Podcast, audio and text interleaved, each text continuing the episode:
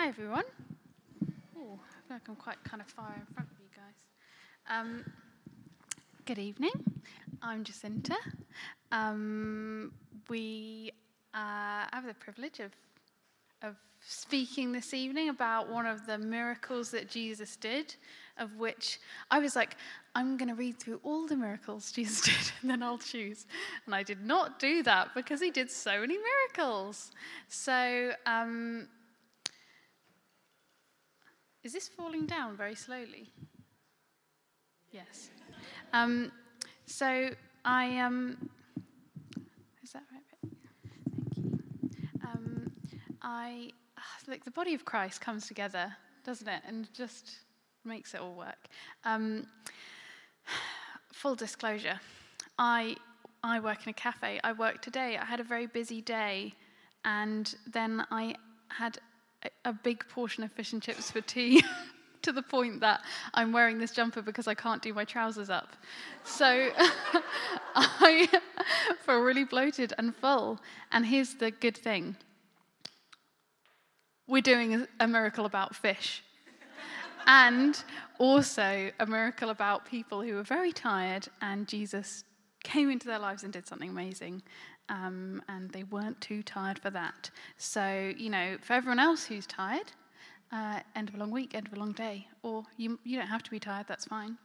Um, but, you know, hopefully there's something to encourage all of us because this miracle I really feel is full of encouragement. It is a story about Jesus filling nets with fish, and it is here to fill us with encouragement and faith. So, in your Bibles. We are in Luke 5, verses 1 to 11. Yep. Under the heading, Jesus calls his first disciples. Now, there is actually, you might have heard the story before, you might not, that's fine. It's uh, about a big old, loads of fish being caught. And it happens now when Jesus calls his first disciples. And then it also happens after Jesus' resurrection. And um, in, in, in the second time, in John, just before the kind of second instant of catching all the fish, what should I call it? The miraculous catch? I don't know what the official name is. Um, right before that, in John 20, verses 30 and 31, it says, Jesus performed many other signs in the presence of his disciples, which are not recorded in this book. Which I'm just like, oh my goodness, there's even more that we don't even know. When we get to heaven, I'll be like, tell us about some of the other ones. Um, and then verse 31, it says, But these are written that you may believe that Jesus is the Messiah, the Son of God, and that by believing you may have life in his name. So these miracles that we're going through uh, at Renewal are written that we may believe and we may have life in his name. Um, last Sunday at City West, Johnny was talking about from James, and he was talking about how belief leads to action and leads to change in our lives. It just follows on when we really believe something. We live it out, we act on it. Um, so let's continue to do that as we look at this passage now.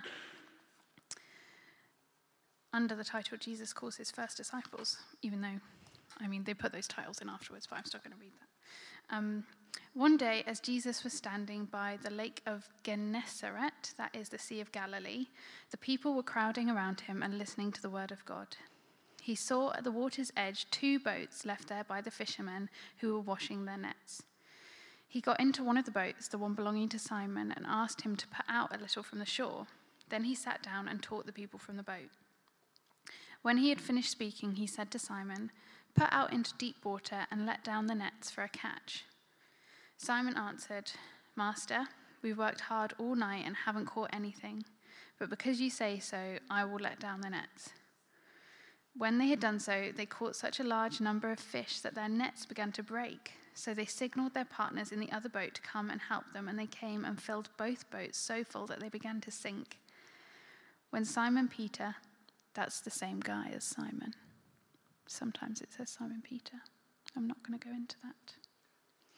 Um, when Simon Peter saw this, he fell at Jesus' knees and said, Go away from me, Lord, I am a sinful man.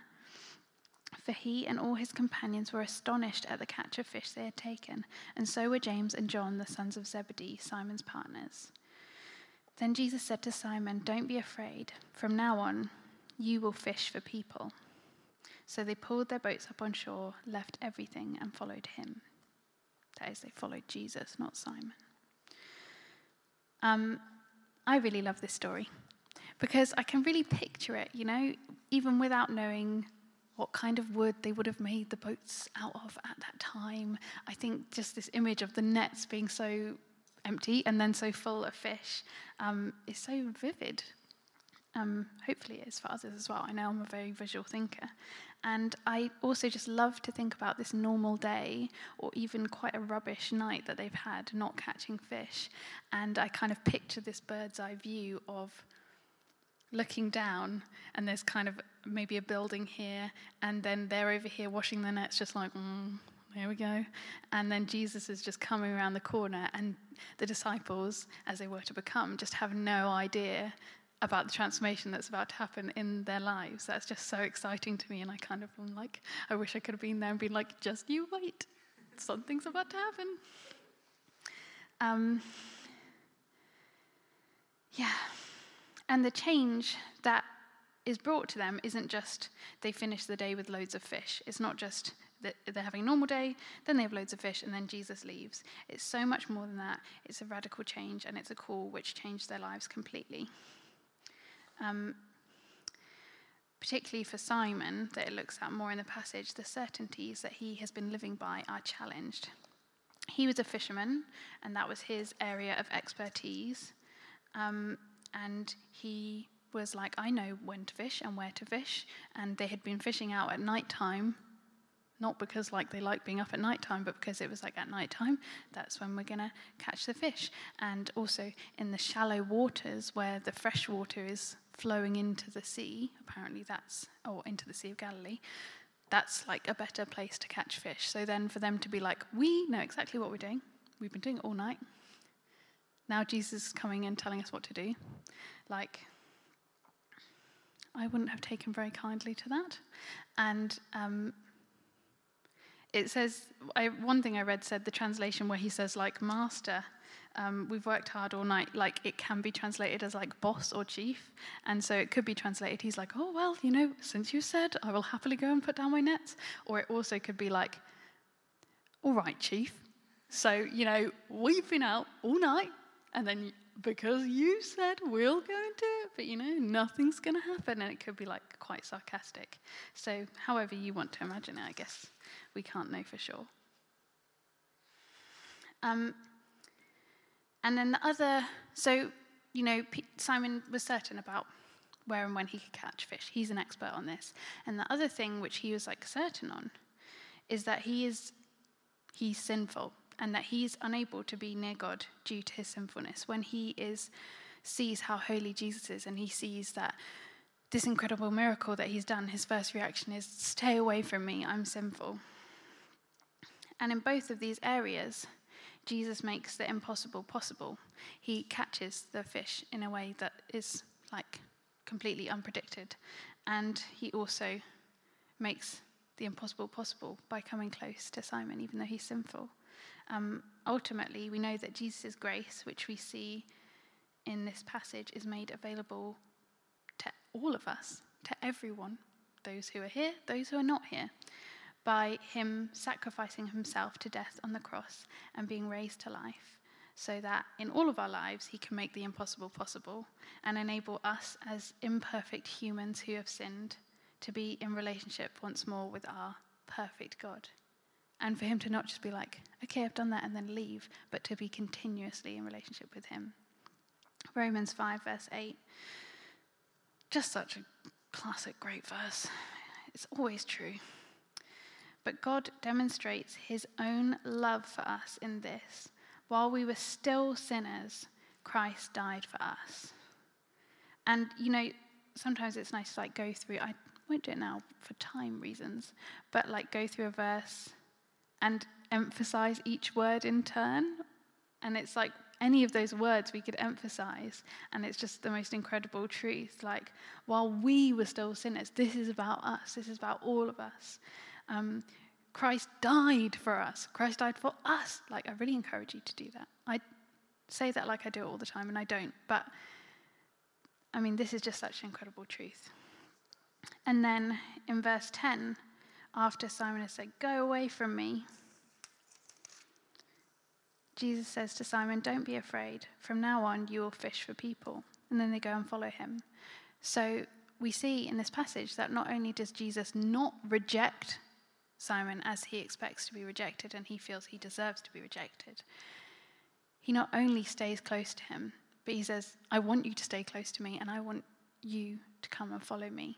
And I want to partner with you actively in bringing his kingdom. I mean, that is just just mind-boggling when we think that why would God want to use us? But he does. He wants to partner with each and every one of us in building his kingdom.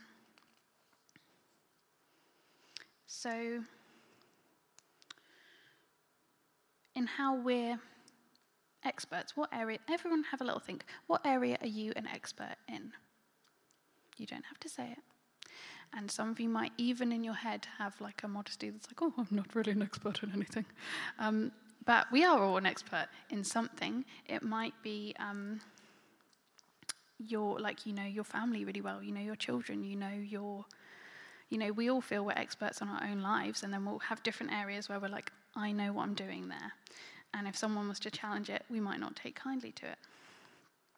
Um, but Jesus wasn't just challenging Simon's expertise to be like, I know more about fishing than you, because that wasn't the point. It wasn't a fishing lesson, it was um, a faith lesson. That even when we know something and we know something to be impossible, we should be obedient, and nothing is outside of Jesus' sovereignty and of his care.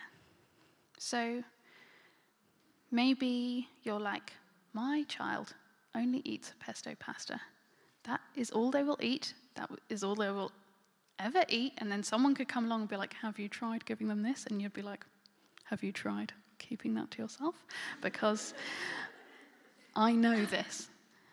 Or it could be something like, We've got a diagnosis. You know, it's written down on an official piece of NHS paper, and it's like, well, this is the official document. I know this to be true. This can't change.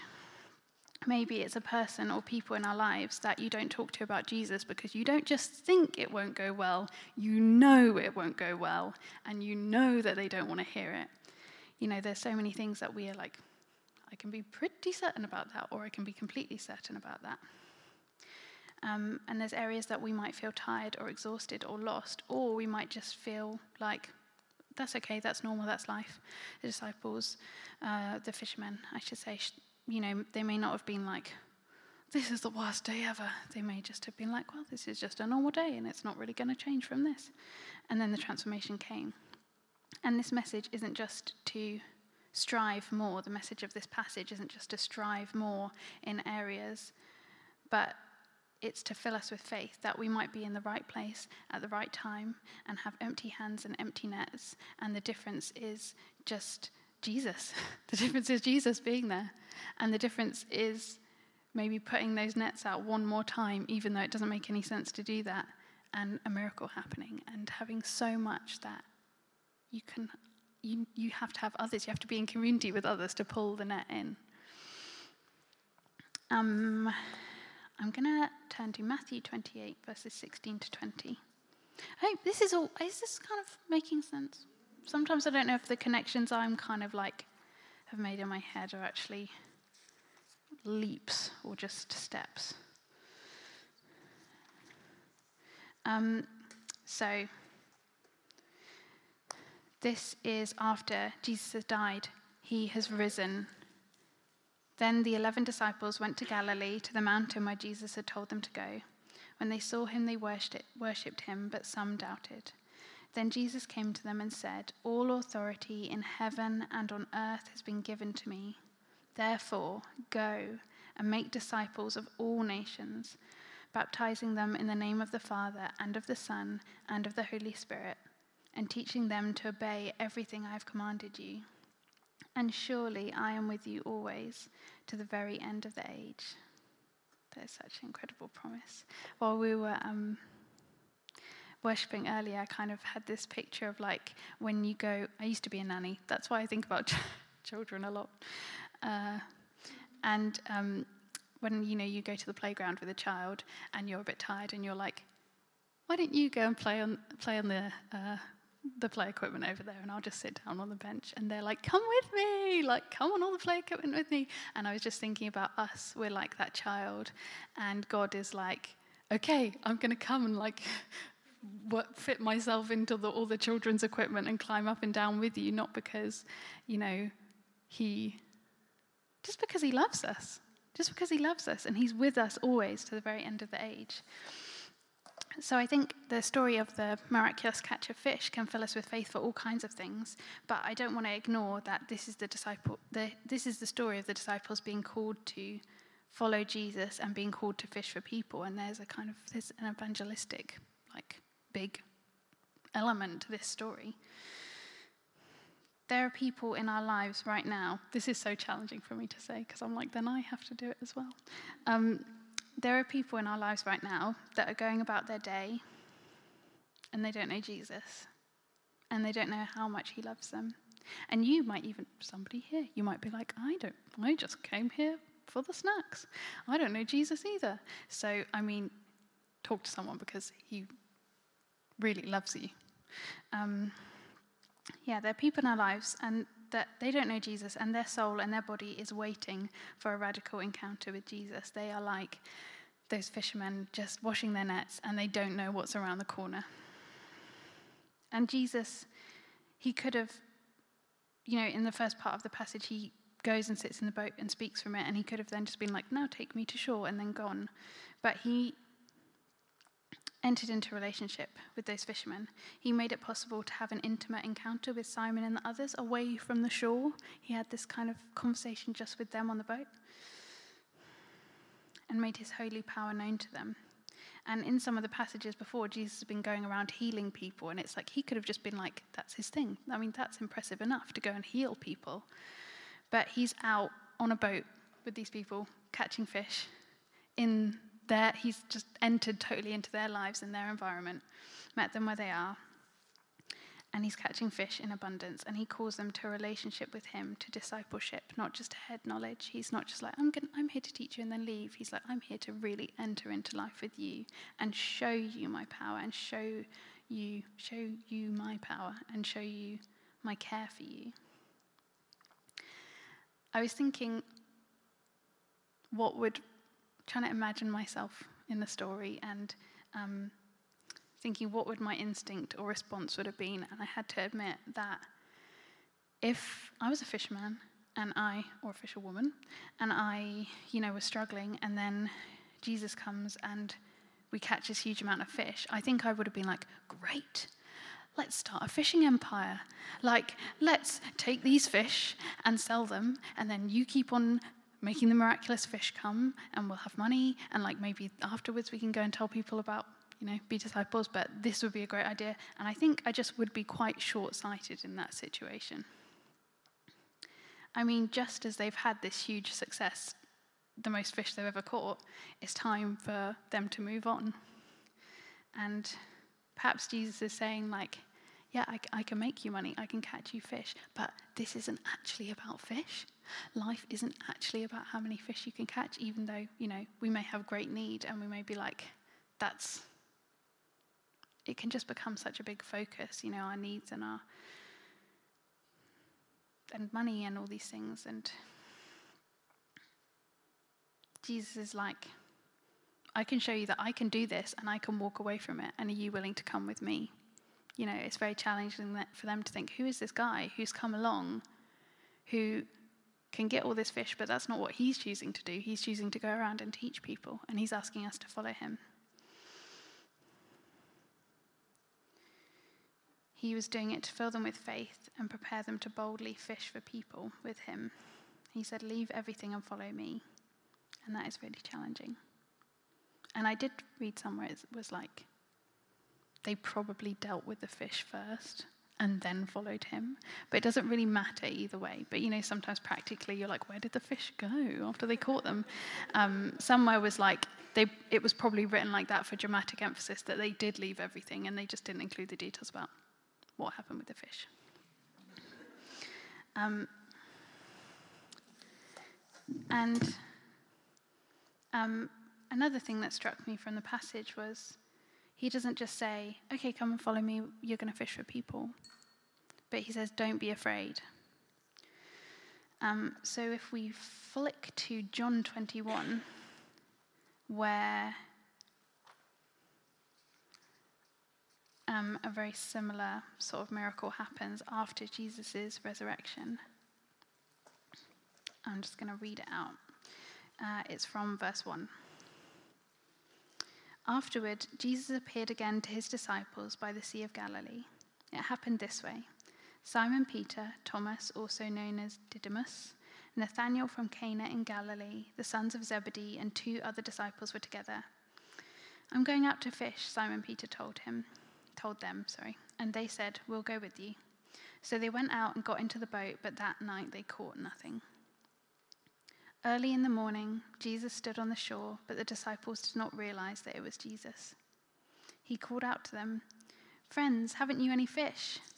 No, they answered. He said, Throw your net on the right side of the boat and you will find some.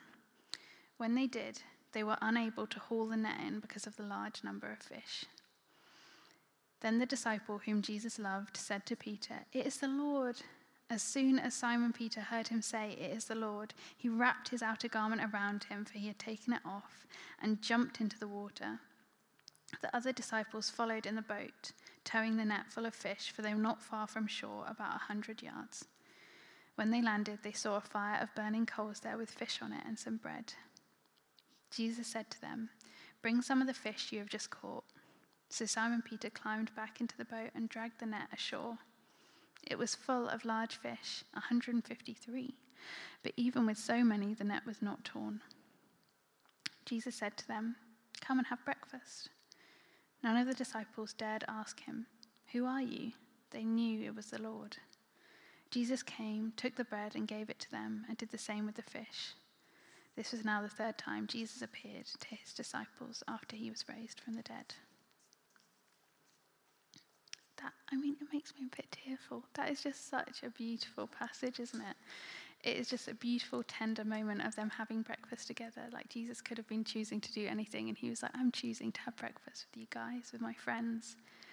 And we can see the contrast in Simon Peter from before he knew Jesus and before he was his disciple to afterwards. But, you know, his first instinct the first time is to say, at Jesus' power, he says, I'm a sinful man, stay away from me. And this time, he is happy to leave the fish.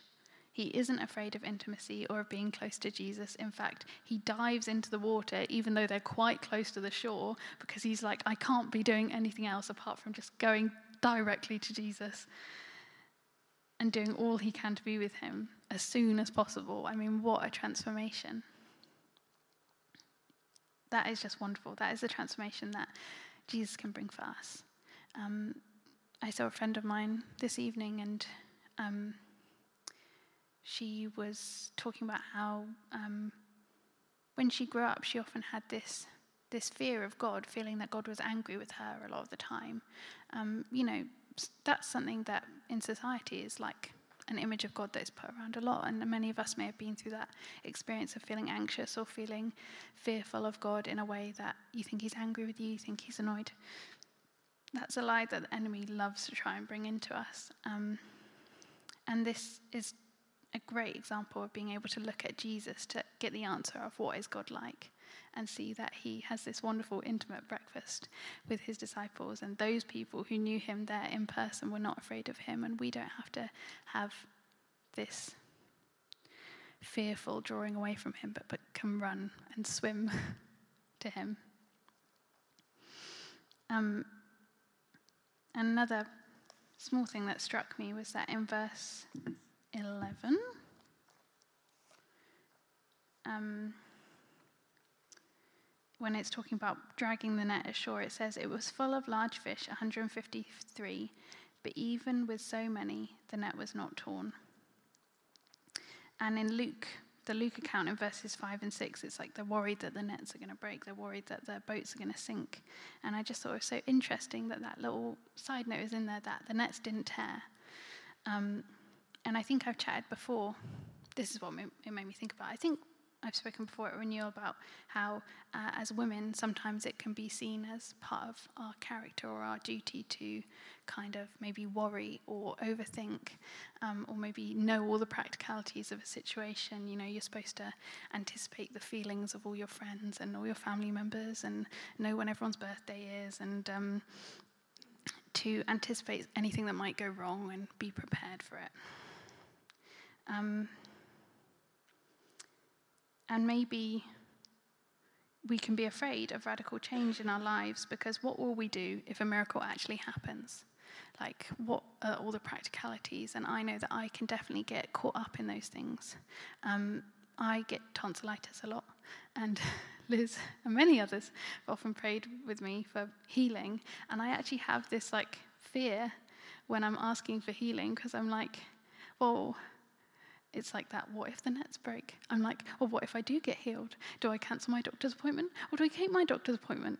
Um, you know do i uh, uh, do i need to go around and tell everyone i don't have tonsillitis anymore and i've been healed? And then what if i get it like a year later? And it's like jesus is like do you think i haven't thought about those things Do you think that I haven't taken care of the whole situation? You know, it's hard to have faith that Jesus is going to take care of the whole situation. Sometimes I'm like, what if my sister actually knew Jesus and how much he loved her and had a relationship with him? Like, what church would she go to?